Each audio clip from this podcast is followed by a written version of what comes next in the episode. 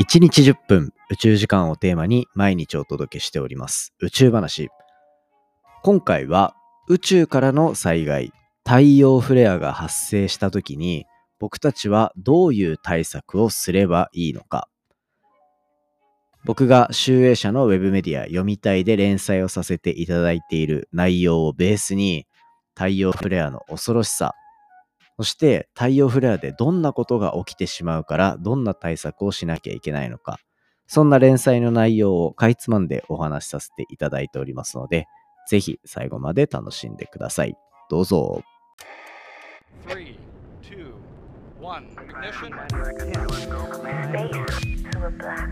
Japan. 佐々木亮の宇宙話2024年2月26日始まりました。佐々木亮の宇宙話。このチャンネルでは1日10分宇宙時間をテーマに天文学で博士号を取得した専門家の亮が毎日最新の宇宙トピックをお届けしております。本日でエピソードが1235話ということで例えば昨日とかだと日曜特集っていう形で1週間どんな宇宙の話してきたのかっていうところを振り返りながらお話ししましたしそもそも1日1日公開してるエピソードは基本的には1話完結でお話ししてる内容になってますのでぜひですねこれ番組のフォローしていただきながら過去の好きなエピソードを聞いていただけたら嬉しいです。ということでじゃあ早速今日の本題いきましょうか。今日の本題は太陽マジで怖いぞ。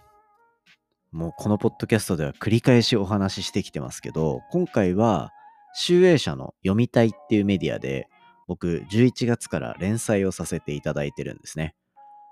でこれはもう宇宙話を聞いてくれてるみんなのおかげで実現した連載になってるんですがこの中で紹介して先週の金曜日に公開した記事がですねめっちゃ読まれてるので、今回はこちら紹介していきたいと思ってます。今回お話しするのは、まあ、僕たちの身近な太陽についてです。その中でも太陽の表面で起こる爆発現象、フレアと呼ばれるものが、まあ、僕たちの生活を脅かす可能性があってかなり危険だと。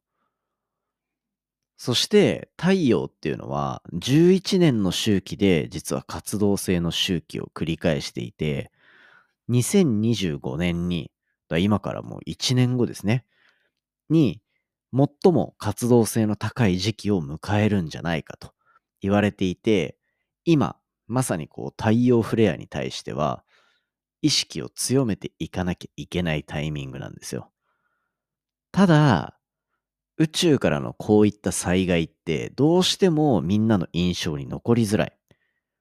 ほんとめちゃめちゃ危険なのに残りづらいっていう状態があって、じゃあそれがどんぐらい怖いもんなのかっていうのを今回お話ししてます。で、今回ちなみにこれ記事みんな読んでくれました？先週の金曜日に公開してるんですけど、概要欄にね、リンク貼ってまして、まあ今回のが後編になるんですよ、実は。ね、このポッドキャストで別に話すときは、これだけ聞いてもわかるようにするんで別に気にしなくていいんですけど、これ後編なんですよね。で、なんと前編2週間前に公開したんですけど、そのね、メディアの中の週間ランキングみたいなやつが、今収録してる時点で、まずこれ後編が5位。もういろんな人が書いてるんですよ。で、その中で5位にランクインさせてもらってて、前半もまだ8位にいるんですよね。つまり、2週間ずっとき読んでもらってるみたいな、そんな状態だから、なんかこう、宇宙の災害っていうところにみんな少しアンテナ張ってきたんだなっていうところが実感できてものすごい嬉しいランキングになってるし、ツイッターでもみんながシェアしてくれてて本当に嬉しいなというような状況ですね。もしかしたら今、その連載から聞きに来てくれた人もいるかもしれません。で、まあ、そんな中で、こう、災害として認知され始めたんですけど、まあ、太陽フレア発生してから、僕たちのこの生活を脅かすっていうところについては、もう危険性盛りだくさん。実害で言うと、例えば、携帯電話のサービスに2週間以上影響を及ぼすだったりとか、まあ、停電を、大規模な停電を引き起こすとか。あとは、僕たちって結局、なんかあんま実感してないけど、人工衛星のデータにめちゃめちゃ支えられてるっていう部分もあるんですよね。GPS とか。そういったところの人工衛星が破壊されてしまうっていうようなリスクもあると。まあなんか、こんないろんな方面から、とにかく実害を引き起こしうるっていうのが、この太陽フレアの怖い部分ですね。で、実際に過去最大級の爆発っていうのがもし発生して、地球に影響が与えられるってなったら、今みたいな話っていうのが出てくるんですけど、実は、今、世の中でまだこう表に出てないけど、注目度がものすごく高まっているのは、過去に太陽で見たことある規模の爆発よりも、10倍、100倍大きい爆発。これ、スーパーフレアって呼ぶんですけど、こういう爆発が太陽で起こりうるのかっていうところの研究が進んでいるっていう状態なんですよね。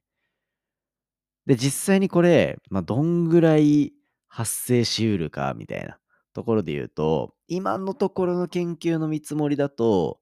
800年に一度とか、ね、なんなら6000年に一度なんじゃないかっていう説も出てきていて、まあ僕はこれを聞いたら、うん、まあ大丈夫なのかな。10倍以上、100倍以上大きい爆発っていうのはあんま起きないのかなって思うわけですよ。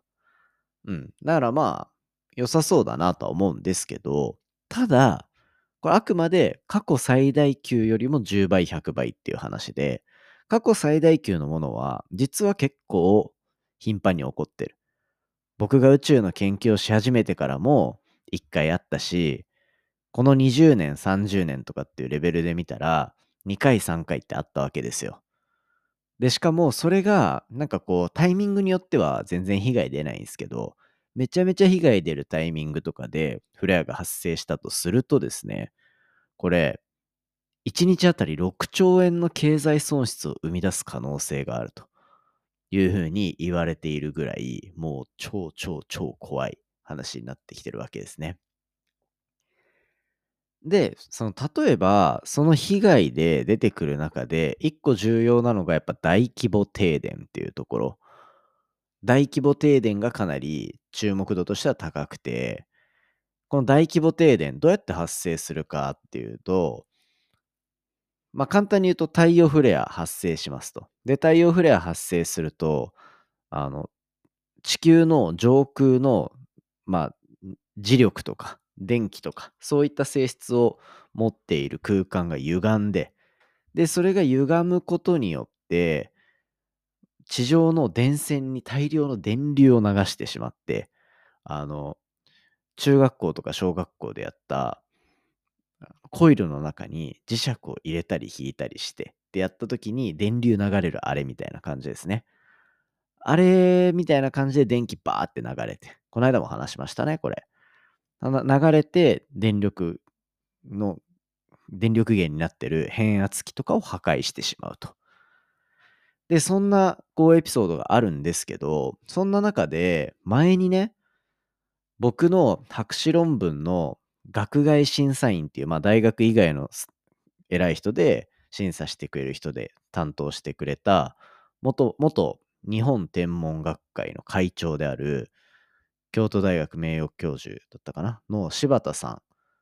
まあ、ポッドキャスト出ていただいたことあるんですけど、その方が、その太陽フレア起きたらやばいっていう話をずっとしてたら、まあ、衛星の運用中に巨大なフレアが発生したと。え、こんなんやばいじゃんってなって、なんかアメリカの、アメリカに連絡したと。アメリカの友人に連絡したのかな？で、アメリカの友人連絡して、やばいから気をつけた方がいいぞ、みたいに言ったら、その人がシカゴの電力会社に連絡して、で、その電力会社の人は、その連絡、なんかあったら連絡してねって言ってたから連絡来て、マジかってなって、変圧器をあの回路からガチャッと外したと。で、そうしたら太陽フレアの影響で電力ドガーって流れてきて、変圧器に影響は与えないように運用ができたって。そうするとこれ変圧器1個壊れると何億円ってするらしいんですよね。だからそれを防いだっていうことで、なんかこう、いろんな人経由で伝言ゲームみたいな感じで、最終的にはなんか柴田さんにこうアメリカからお礼が回ってきたというようなところがあったみたいな、ね、アメリカの政府や NASA を経由して東京の柴田さんのところに戻ってきたみたいな話があって、そんなエピソードもこの連載の中では書かせていただいてますし、実際にこの連載で記事取り上げさせていただくときに柴田さんに久しぶりに連絡したんですけど、いや、こうやって宇宙天気のこう活動をね、広げていく記事とかを書いてくれて嬉しいです、ありがとうみたいなことを言っていただけて、いや、ほんとよかったなと。本当にね、僕はもうあの論文でめちゃめちゃお世話になってるので、あの、恩返しが少しできたらよかったのかなと思いました。で、この連載の中では、最後こう、太陽フレアじゃ起きた時に、僕たちがどういう対策をしなきゃいけないのかっていう話をしてます。で、この対策については、ぜひ連載読んでみてください。まあ、簡単に言うと、みんな地震だったり、台風だったりに備えてますよね。その備えに合わせればなんとなくはいけそうだよっていう話があって、まあ、あとは一つちょっと特殊な、太陽フレア特殊な対策方法とかも書いてるんで、このあたりはぜひ皆さんにも記事読んでもらえたらいいかなと思ってます。ただね、こうやってポッドキャストでみんなに聞いてもらってるおかげで、こうやって連載できてるんで、これからもこう連載の内容っていうのはどんどん皆さんにお話ししていこうかなと思います。で、宇宙話はあの10分で話し切るっていう方針にまたちゃんと戻したので、あの、ってことは、あの、10分じゃやっぱ伝えきれないんですよね、今回の内容は。なので、ぜひですね、記事の方読んでいただけたら嬉しいなと思っております。はい。ということで、本編こんな感じになっておりました。最後、一つだけお知らせがあります。今日2月の26日ですが、明日2月の27日、実は僕、あの、DNA っていう会社で働いてるんですけど、あんま言ってなかったですね。あの、もう一つのポッドキャストでよく言ってたんですけど、その会社でやる、なんかデータ分析のイベントっていうのがあります。で、多分まだ申し込めるんじゃないかなと思うんで、もしね、なんかデータ系の話とか聞きたいなっていう人は、ぜひこのイベント覗きに来てみていただけたら嬉しいです。概要欄にリンク貼っておくんでね。で、僕もあのパネルディスカッションで登壇させていただく予定にもなってるので、まあ、会場でちらっと、あのね、こうなんか宇宙の話がメインのイベントではないので、ちらっと、ポッドキャスト聞いてますって言ってくれれば、あ、ありがとうございますってなるんで、はい、ぜひよろしくお願いいたします。ということで、今回のエピソードは以上にしていきたいと思います。今回の話も面白いなと思ったら、お手元のポッドキャストアプリでフォロー、フォローボタンの近くにある星マーク、こちらでレビューいただけたら嬉しいです。番組の感想や宇宙に関する質問については、Twitter のハッシュタグ宇宙話、または Spotify の Q&A コーナーだったり、Apple Podcast のレビューから、そしてお便りフォームから、じゃんじゃん質問、コメントお寄せください。それではまた明日お会いしましょう。さようなら。